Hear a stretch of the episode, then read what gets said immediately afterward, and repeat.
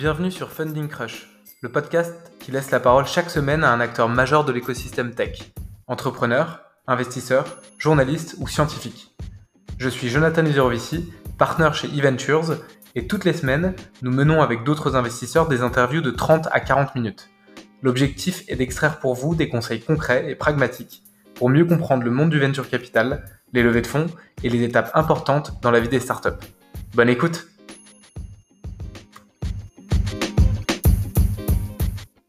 Bonjour à tous, euh, bienvenue sur Funding Crush. Je suis avec euh, Alexandre Pro, CEO et cofondateur de Conto.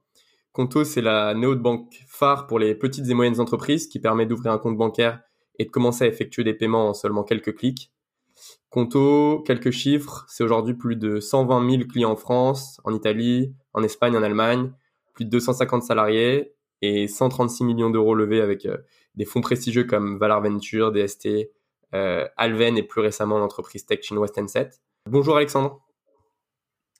Hello Maxime, ravi d'être là. Et eh bah ben, écoute, euh, ravi de t'accueillir sur Funding Crush. Alors est-ce que pour commencer, Alexandre, tu peux un peu nous raconter euh, la mission que vous êtes fixée euh, chez Conto? Oui, bien sûr. Alors, euh, la, mission chez Conto, c'est vraiment de simplifier la vie des entreprises, en l'occurrence des, TPE et des PME. On a commencé en France avec une ambition mondiale ou en tout cas européenne. Et donc, notre mission, c'est vraiment de simplifier la vie des, des, entrepreneurs et des entreprises européennes. En commençant par la banque, et puis en étendant euh, toute cette euh, simplification euh, pour les entreprises à l'univers financier qui est un peu plus large que la, que la banque stricto sensu et qui aujourd'hui englobe aussi toute la partie préparation de la comptabilité, gestion des dépenses en équipe et en gros tous les processus, tous les process assez chronophages et pas vraiment productifs euh, qu'ont à, à, gérer des TPE et des PME.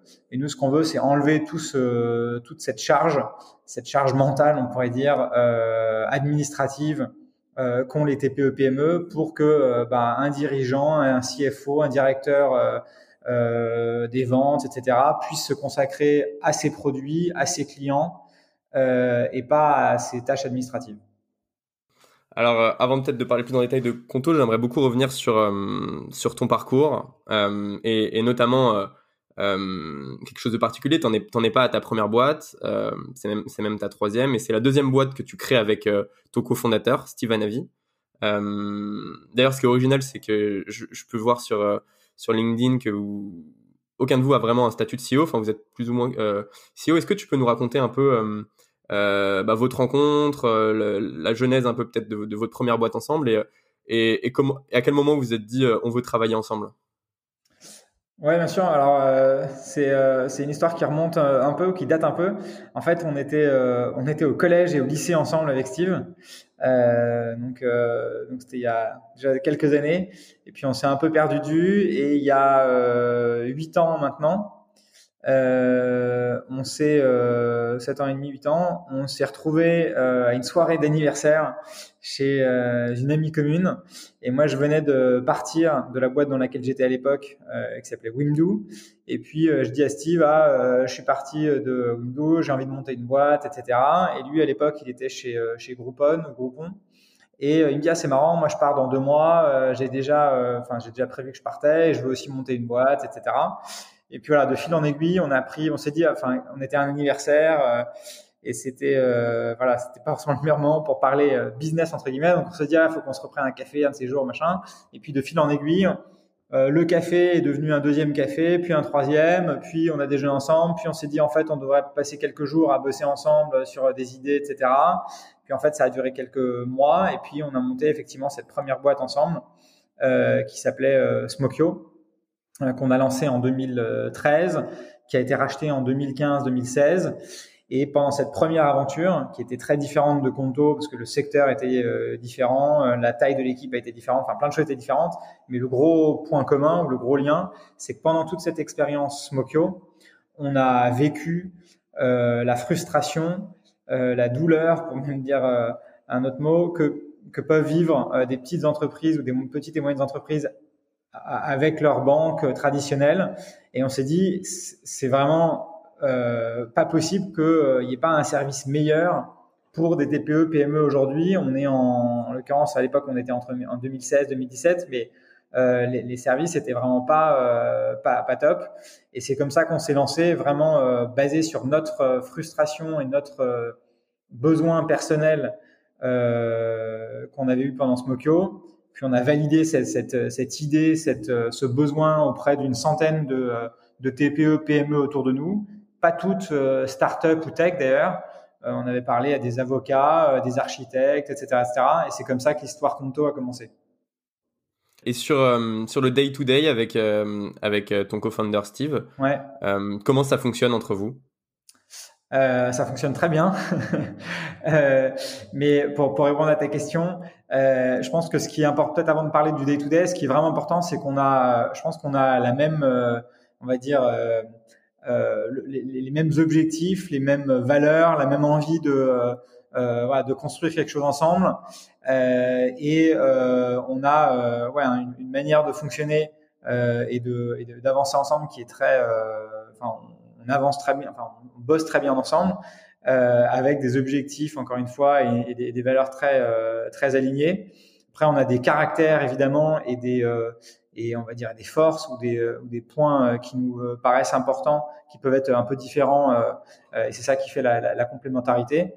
En l'occurrence, en termes de, on va dire, de scope, lui s'occupe plus de la partie tech, product, opération, et moi du reste, c'est-à-dire plus la partie sales, growth, enfin marketing, la partie plus finance, admin, etc.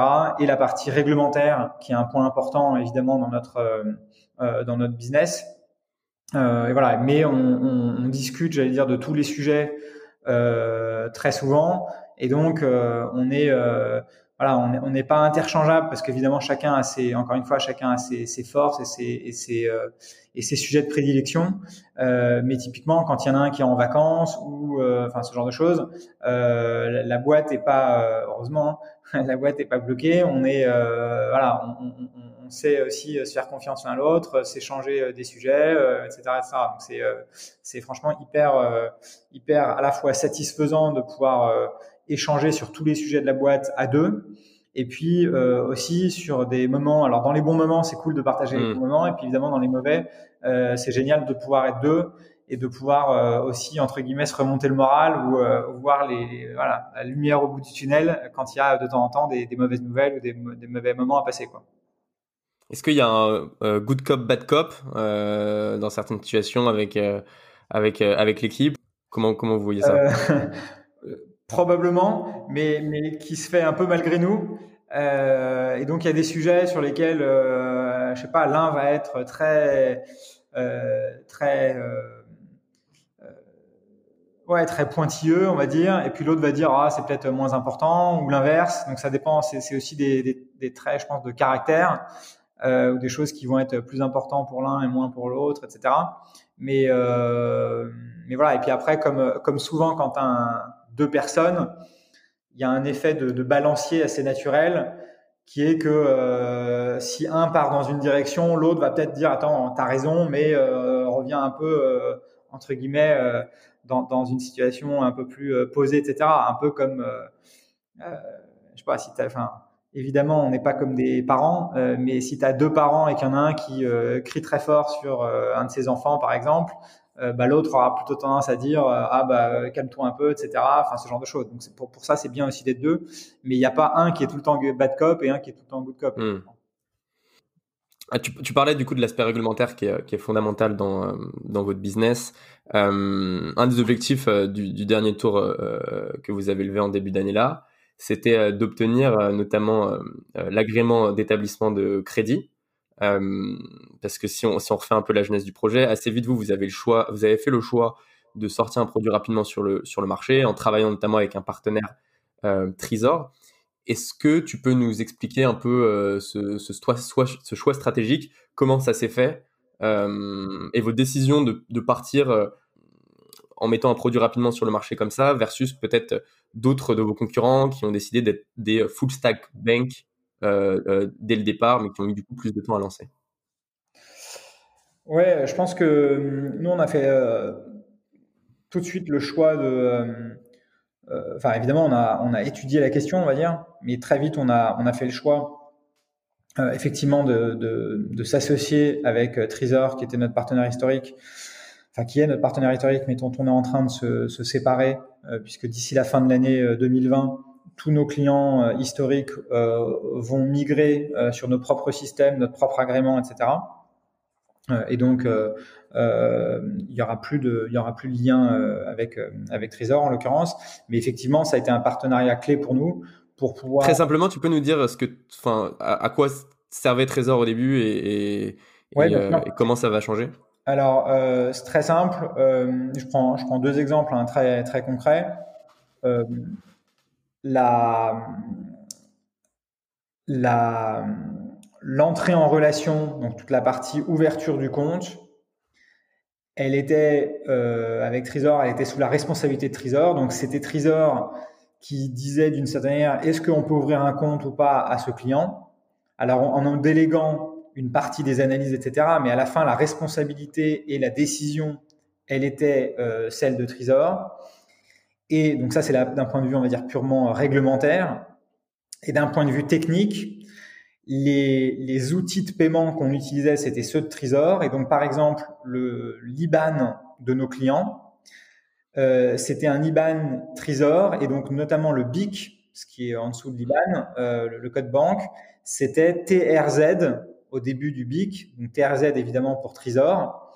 Maintenant, nos nouveaux clients, enfin, nos nouveaux clients et tous ceux qu'on a accueillis depuis maintenant une, bonne, une bonne année et demie, ils ont un IBAN qui commence par QNTO, QNTO évidemment pour Conto, et donc les IBAN sont des IBAN à nous entre guillemets et pas euh, et pas à Trésor. Donc ça c'est voilà et, et, euh, les nouveaux clients qu'on accueille, c'est nous qui décidons euh, les règles, euh, les secteurs qu'on qu'on accepte, etc., etc. et qui faisons tout nous-mêmes. Donc ça a évidemment beaucoup d'intérêt pour avoir plus d'autonomie, plus de flexibilité dans ce qu'on fait. On maîtrise tout nous-mêmes, mais évidemment, la contrepartie, c'est que le risque et tout ce qu'il y a autour de, euh, de, de la gestion euh, réglementaire de notre business, c'est nous qui devons le faire totalement, alors qu'avant, on se reposait euh, en, en, en, partie sur, euh, sur ce que faisait Trésor.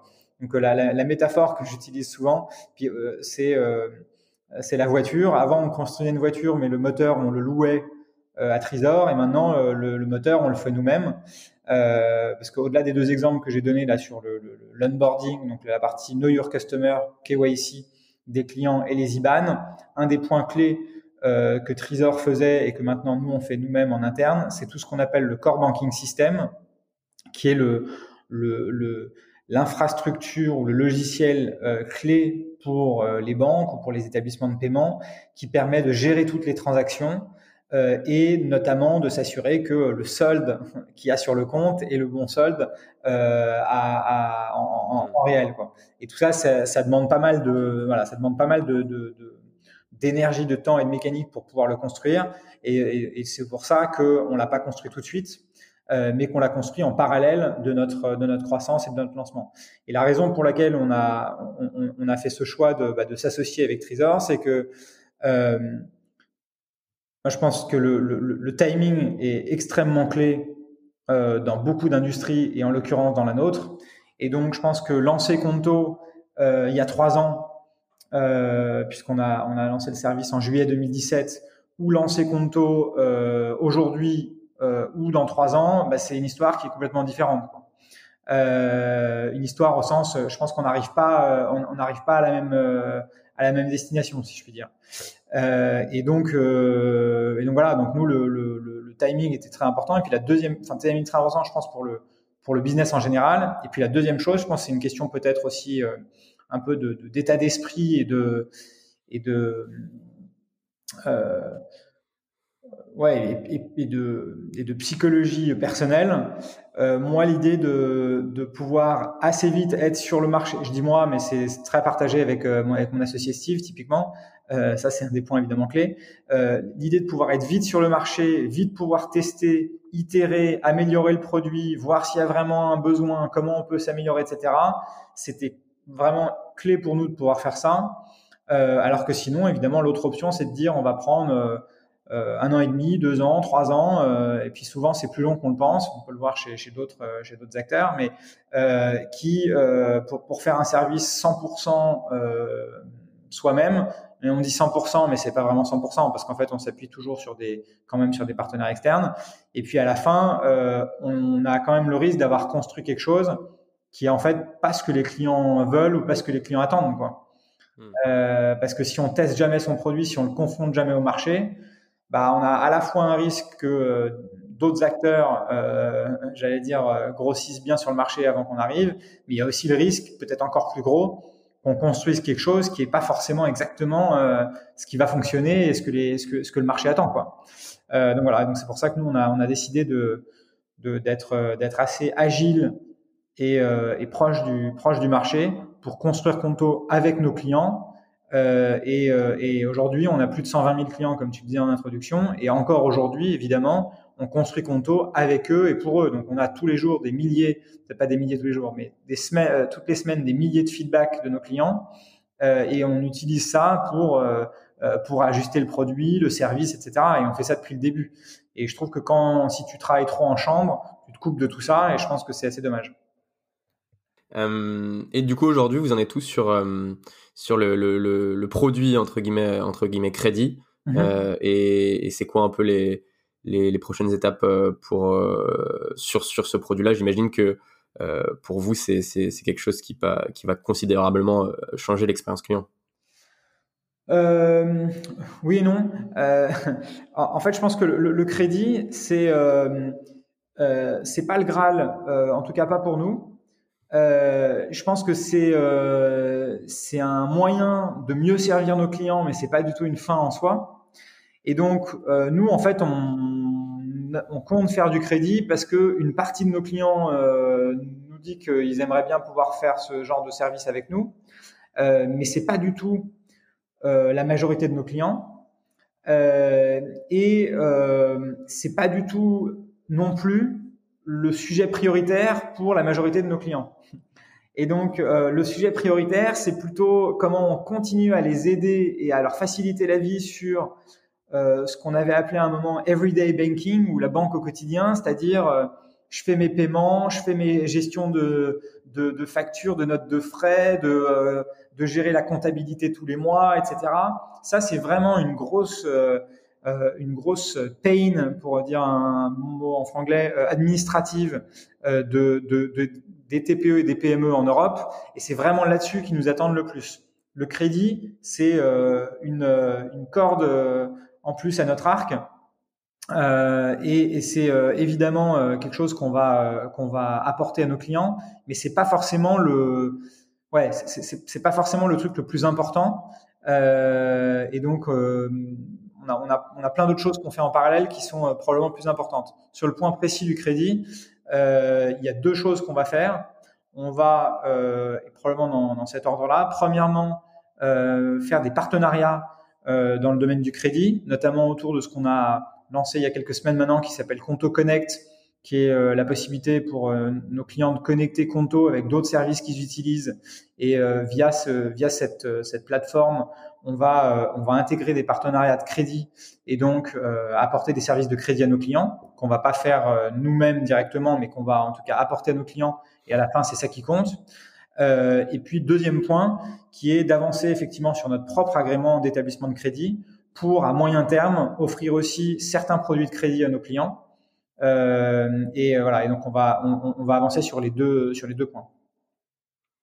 Euh, est-ce que euh, est-ce que c'est parce que enfin tu, tu, parlais du crédit comme euh, un besoin de vos clients mais, mais pas forcément aujourd'hui un besoin universel est-ce que c'est parce que toi, tu vois Conto comme euh, une banque qui sera toujours destinée à être euh, utilisée avec une autre banque plus euh, traditionnelle ou est-ce que l'objectif de Conto, c'est qu'un jour, la majorité de vos clients n'utilisent plus que Conto?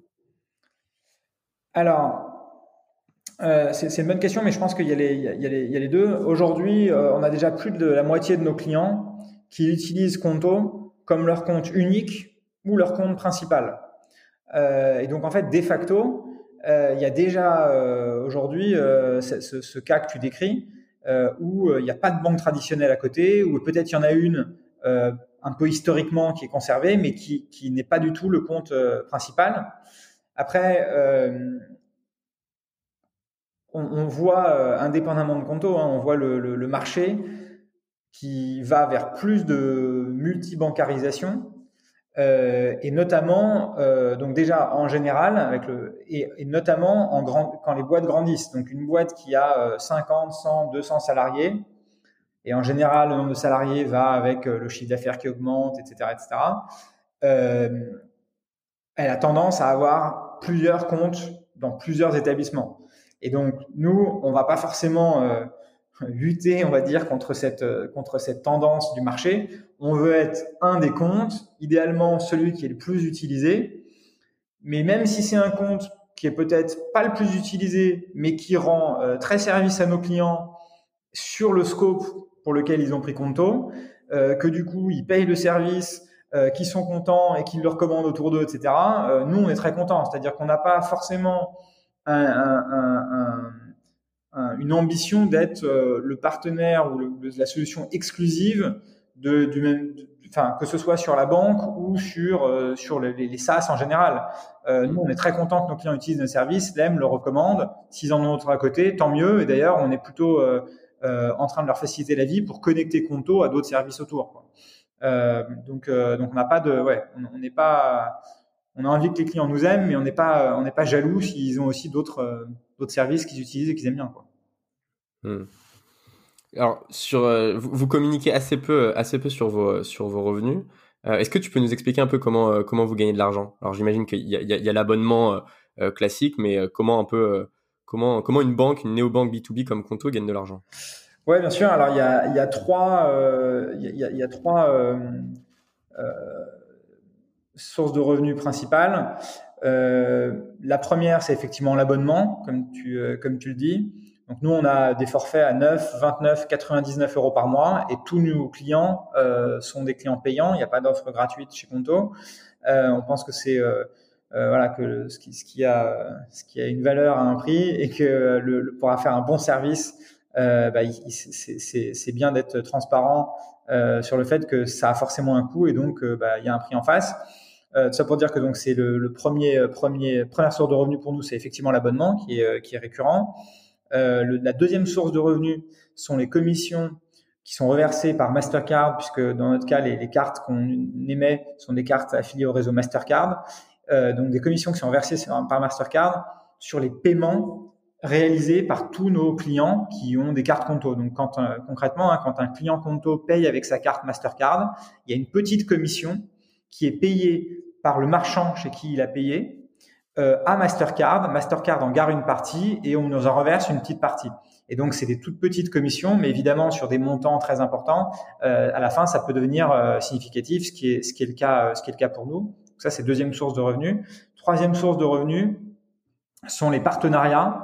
donc, je mentionnais Conto Connect, mais on en a, on en a d'autres. Euh, qui sont pas dans Conto Connect puisque c'est des partenaires un peu différents, plus plus j'allais dire, de, de, marketing sans forcément intégration produit. Et dans Connect, on essaie surtout de d'avoir des choses où il y a vraiment une intégration produit poussée. Euh, et donc ça, euh, c'est des partenariats dans lesquels, euh, assez euh, simplement, quand on apporte un, un, un, client à un de nos partenaires, on a une commission d'apporteur d'affaires ou ce genre de ce genre de mécanisme. Euh, et évidemment, avec notre base de clients qui a qui a beaucoup augmenté, euh, ce, ce, ce, canal euh, prend aussi de l'importance. Ce qui est hyper important d'avoir en tête pour ce canal sur les partenariats, c'est que nous, on a vraiment euh, deux points importants sur les partenariats, enfin, pardon, trois. Le premier, c'est que c'est plutôt des partenariats qui vont être demandés par nos clients qu'on va ensuite essayer de trouver. Donc typiquement, on a fait un partenariat avec AXA sur euh, la responsabilité civile, une assurance responsabilité civile professionnelle. On a eu beaucoup de clients qui sont immatriculés avec nous, donc des sociétés qui sont créées avec nous. On en a plus de 30 000. Et euh, ces sociétés nous ont dit, euh, en fait, euh, c'est super Conto parce que ça me simplifie euh, la banque, pour le dire très vite. Mais nous, on a besoin de plein d'autres trucs. On a besoin d'assurance, on a besoin de etc. etc. Et est-ce que vous pourriez pas nous conseiller des choses? Et en fait, on a eu tellement cette question qu'à la fin, on s'est dit, on va essayer de trouver un partenariat qui a du sens et qui peut euh, rendre service à nos clients. Donc ça, c'est le premier point, c'est vraiment partir toujours de nos besoins, du besoin client et pas essayer de pousser des partenariats. C'est vraiment du, du pull et pas du push, pour le dire vite. Le deuxième point, c'est que quand on a un partenariat, on va essayer de négocier des conditions tarifaires qui sont plus avantageuses pour nos clients que s'ils allaient en direct voir un partenaire. Donc typiquement, sur ce partenariat avec AXA, on a un tarif, franchement, qui est impossible. Enfin, on a négocié un tarif avec AXA qui est impossible d'avoir euh, si on avait, si, une petite entreprise avait été en direct avec AXA. Donc ça, il y a un avantage aussi pour nos clients et on, ils se disent super, Conto m'accompagne et aussi a fait entre guillemets le boulot pour moi d'aller euh, d'aller négocier une super offre. Et puis le troisième point, c'est qu'en termes de, euh, de, parcours client, de UX et d'intégration avec Conto, on essaie évidemment au maximum de simplifier les choses, notamment de pas réavoir à donner euh, euh, son cabis, sa carte d'identité, etc., etc., et au maximum de fluidifier, de fluidifier tout ça. et donc voilà, ça c'est le troisième, troisième revenu stream, c'est donc les partenariats. Alors, la, fintech, c'est euh, un des secteurs en Europe, quand tu regardes un peu l'écosystème startup, euh, euh, qui arrive à concurrencer euh, les, un peu les US en termes d'entreprises qui deviennent des, des, beaux succès, qui lèvent beaucoup d'argent, par rapport peut-être à des, à des secteurs historiques comme le software, où en fait, le software enterprise, où c'est encore très majoritairement dominé par, par les US. Et un des, un des, un des exemples que j'aime bien mentionner, c'est les typiquement dans les néobanques en B2C, c'est Revolut et ses concurrents qui vont aux US plutôt plutôt que l'inverse. C'est assez c'est assez illustratif. Euh, est-ce que tu toi toi qui es, qui un expert du secteur, est-ce que tu as, une, analyse de ça? Euh, Est-ce que c'est parce que c'est réglementaire et que c'est facile de euh, en Europe la réglementation euh, euh, est bien faite et que c'est facile de lancer un produit de lancer un produit fintech dans, dans plein de pays en même temps? Comment tu comment t'expliques ça? Euh, oui, je pense qu'effectivement, le, le, point, euh, c'est le point que je mentionne souvent, et je pense que c'est vrai, la, réglementation explique en partie euh, le phénomène que tu as, que as décrit et qui est tout à fait, qui est tout à fait vrai. Euh, c'est-à-dire que en Europe, quand tu as un agrément euh, français, ce qui est notre cas par exemple, tu peux le passeporter euh, dans toute l'Union européenne. Ça veut dire que en gros, tu fais une formalité administrative très simple, et au bout de deux mois, ton agrément est, est automatiquement euh, valable dans toute l'Union européenne. Et donc, euh, exactement comme pour un passeport ou un permis de conduire. Euh, et donc, c'est évidemment très, très, très business friendly comme environnement. Après, il y a plein d'autres éléments parce que euh, évidemment l'Europe reste l'Europe, donc les langues sont différentes, la culture est quand même un peu différente, ton numéro de téléphone euh, français, ben, il va pas vraiment être adapté pour des clients allemands, italiens, etc. Mais en tout cas d'un point de vue réglementaire, qui est dans notre segment, encore une fois, un, un point très important, c'est vrai que ça, c'est un, un, gros avantage de l'Union européenne par rapport euh, aux États-Unis, surtout qu'aux États-Unis, euh, c'est pas du tout comme ça. En fait, c'est l'inverse, c'est un peu paradoxal, mais aux États-Unis, ça fonctionne par État. Donc, euh, pardon. si tu veux monter une banque ou une néobanque aux États-Unis, en fait, tu dois avoir un agrément euh, en Californie, par exemple, mais ensuite tu dois avoir un agrément au Texas, un agrément euh, dans l'État de New York, etc., etc. Donc c'est pas exactement comme si tu avais euh, des pays différents, euh, mais c'est quand même des États différents avec une réglementation et un process un peu différent, et donc c'est assez euh, c'est assez fastidieux effectivement. Donc ça c'est je pense c'est une des raisons. Euh, donc paradoxalement le marché européen de la néobanque il est tout de suite assez large, alors que aux États-Unis il est par État. Euh, et donc ça, c'est ça, c'est vraiment un, point à mon avis euh, assez clé. Après, je pense que euh, peut-être que les, peut-être que la raison aussi pour laquelle les, les, fintech européennes et donc en, l'occurrence les néobanques sont sont peut-être un peu en avance, enfin sont même sûrement en avance par rapport à ce qui se voit aux États-Unis. Ça tient peut-être aussi au, voilà, au rôle et au nombre euh, des banques traditionnelles en Europe, euh, à, euh, à, la satisfaction client des banques traditionnelles en Europe, qui est peut-être plus basse que ce qu'il y a aux États-Unis, à la ouais, à la, enfin, pas, pas, mal de dynamique de marché, je pense, autour des, des, incumbents, donc les banques traditionnelles. Peut-être aussi quand même au, au, à, l'aspect multi-devise, quand on pense à des boîtes comme, comme Revolut, que tu as cité, ou bien TransferWise, elles se sont quand même pas mal, enfin TransferWise évidemment, mais même Revolut, c'est beaucoup construit sur le change et sur le fait que quand tu es basé notamment au UK, tu as beaucoup d'interactions avec la zone euro et donc le change, c'est un vrai, c'est un vrai sujet euh, de tous les jours. Euh, pareil, quand tu es en Pologne, quand tu es en Pologne, euh, en fait, tu es dans l'Union européenne, mais tu pas dans la zone euro et il y a beaucoup d'échanges avec la zone euro, notamment avec l'Allemagne. Et c'est pas un hasard si Revolut, qui est fort dans pas mal de pays, mais les deux pays dans lesquels il est spécialement fort, c'est ou on va dire anormalement fort entre guillemets, hmm. c'est UK euh, et Pologne justement pour ces raisons de, de devises. Aux États-Unis, euh, il y a le roi dollar entre guillemets et donc euh, il y a beaucoup moins cet aspect cet aspect devise. Donc voilà, je pense qu'il y a plein de plein plein de plein de composantes. Peut-être qu'aussi le, côté centre centre mondial de la finance que qu'est Londres ou qu'était Londres a joué. Euh, beaucoup de ces fintech, Revolut encore une fois, mais et, TransferWise, mais d'autres aussi sont nés à Londres. Euh, et je pense que euh, euh il y avait, il y avait évidemment un, un, un, match, mais je crois qu'il y a eu euh, ces peut-être 10, 15, 20 dernières années un switch de New York vers Londres, quasiment en termes de capital mondial de la finance. peut-être avec des volumes qui restaient plus importants à New York, mais en termes de, je pense, de, d'expertise de, et d'expérience, euh, Londres était très fort, donc c'est peut-être aussi ça qui a joué.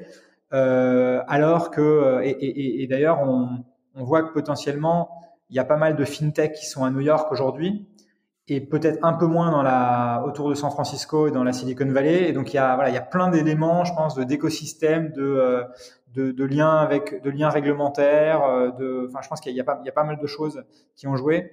Euh, mais c'est vrai qu'aujourd'hui, on peut constater qu'en Europe, il y a beaucoup de néobanques, il y a beaucoup de fintech en général, euh, et que de ce point de vue-là, on est probablement pour une fois un peu en avance sur ce qui se passe aux États-Unis.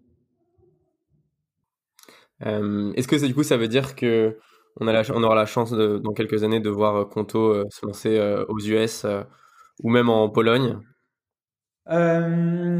Franchement, c'est pas pas à court terme, mais peut-être dans quelques années. Je pense que si c'est le cas, ça veut dire qu'on s'est très bien développé avant, euh, notamment sur nos quatre marchés principaux France, Allemagne, Italie, Espagne. Donc euh, donc j'espère que oui. C'est pas du tout pour tout de suite, mais, j'espère que oui, ça pourrait être un bon signe. Alors au, dernier tour euh, de table, tu fais rentrer deux deux investisseurs assez notables du monde de la fintech. le premier c'est euh, DST qui est, qui, est un, fonds d'investissement euh, très late stage, euh, très très spécialisé en, fintech, et Tencent, qui est la boîte dont on n'a plus besoin de, de, de présenter, qui, qui, est un des leaders chinois tech sur plein de secteurs. Tu peux nous expliquer un peu euh, pourquoi avoir choisi ces deux acteurs-là en particulier versus d'autres? Qu'est-ce qui a motivé ta décision et, et, comment tu vois leur, leur valeur ajoutée? Oui, bien sûr. Alors, euh, je pense qu'il y, y, y, y, a plusieurs éléments. Euh, J'en citerai peut-être trois. Le, le premier, c'est la complémentarité avec les investisseurs qu'on avait déjà chez Conto, que tu as cité en introduction, mais donc notamment Alven et, Valar. Euh, et du coup, euh, Alven, euh, investisseur plutôt euh, early stage français, Valar, plutôt early aussi, américain, mais vraiment spécialisé fintech. Et donc là, on était content d'avoir des investisseurs plutôt late stage, comme tu l'as dit, et vraiment avec une vision mondiale, parce que Tencent, euh, d'origine chinoise, effectivement, euh, et DST, ils ont investi dans des, dans, dans, les, dans des boîtes dans le monde entier, par exemple dans Nubank, qui est euh, la grosse fintech brésilienne, qui je crois est valorisée plus de 10 milliards maintenant, qui a, j'ai oublié les derniers chiffres parce que ça va tellement vite, mais genre 10 ou 12 millions de, de clients au Brésil, etc. Donc c'est en B2C, mais c'est vraiment un, très gros succès. Et donc, et donc voilà, c'est la complémentarité avec avec les, les, les acteurs qu'on avait déjà autour de nous, l'expertise vraiment de scale. tu disais fintech, effectivement, DST, Tencent ont investi dans des fintech, mais c'est vraiment plus le côté scale qui nous a séduit. C'est-à-dire que ils ont investi, et d'ailleurs Tencent, ils, pardon, enfin Tencent aussi, mais j'allais dire DST, ils le disent eux-mêmes, eux, ils cherchent pas du tout des licornes. Euh, c'est plus tout le sujet pour eux entre guillemets. Eux, euh, ils cherchent des décacornes ou des futurs décacornes. Alors c'est un peu, euh, on joue un peu sur les mots, etc. Mais mais euh, je pense que euh, c'est ça qu'ils visent. Et en fait, non seulement ils visent, mais en fait ils ont déjà accompagné pas mal, quoi. et donc pour pour nous, c'est super de se dire, en fait, des boîtes qui sont passées de je résume un peu en disant la valo. Évidemment, il y a plein de choses que la valo, mais ça donne une bonne indication. Des boîtes qui sont passées de, euh, je sais pas, 100 millions de valo à 10 milliards de valo. Ça veut dire qu'elles sont passées par euh, plein d'étapes de croissance, de recrutement, de structuration de l'équipe, d'ouverture de bureaux, de etc., etc., etc.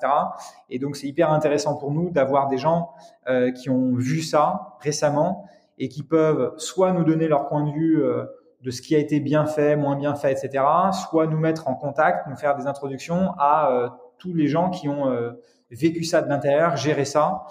Euh, donc je citais Nubank, mais par exemple il y a quelques mois, j'avais été mis en, contact avec quelqu'un de chez Nubank par par DST justement.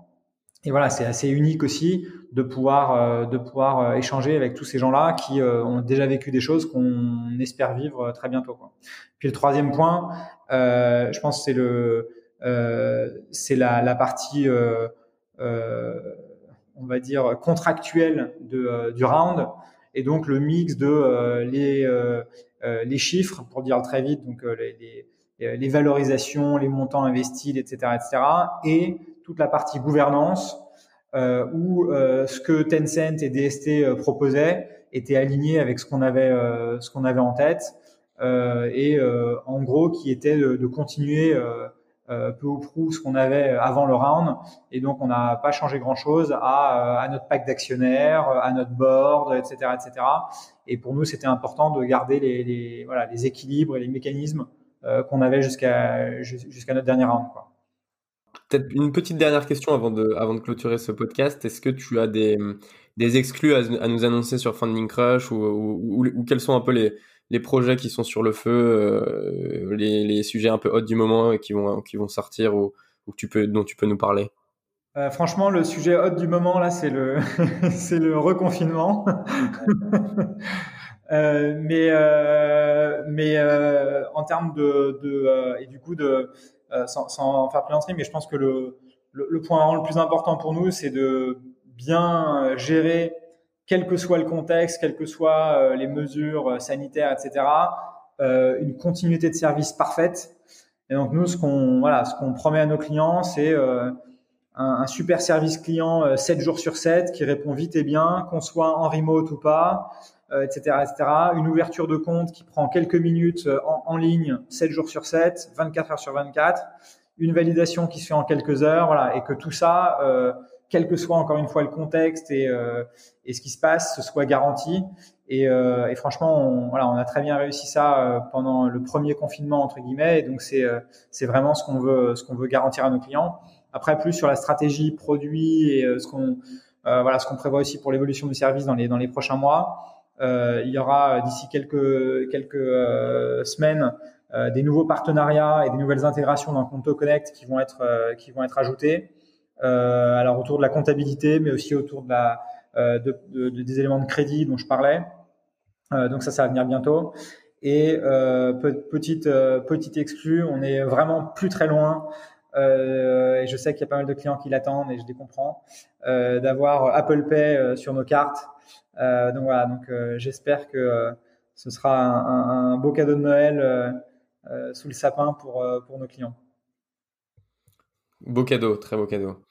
Euh, et ben on arrive maintenant à la fin de, à la fin de, de, ce podcast. Merci beaucoup Alexandre de, de, nous avoir euh, dédié un peu de ton temps. C'était vraiment super intéressant. Euh, et puis à très vite. Salut. À très vite.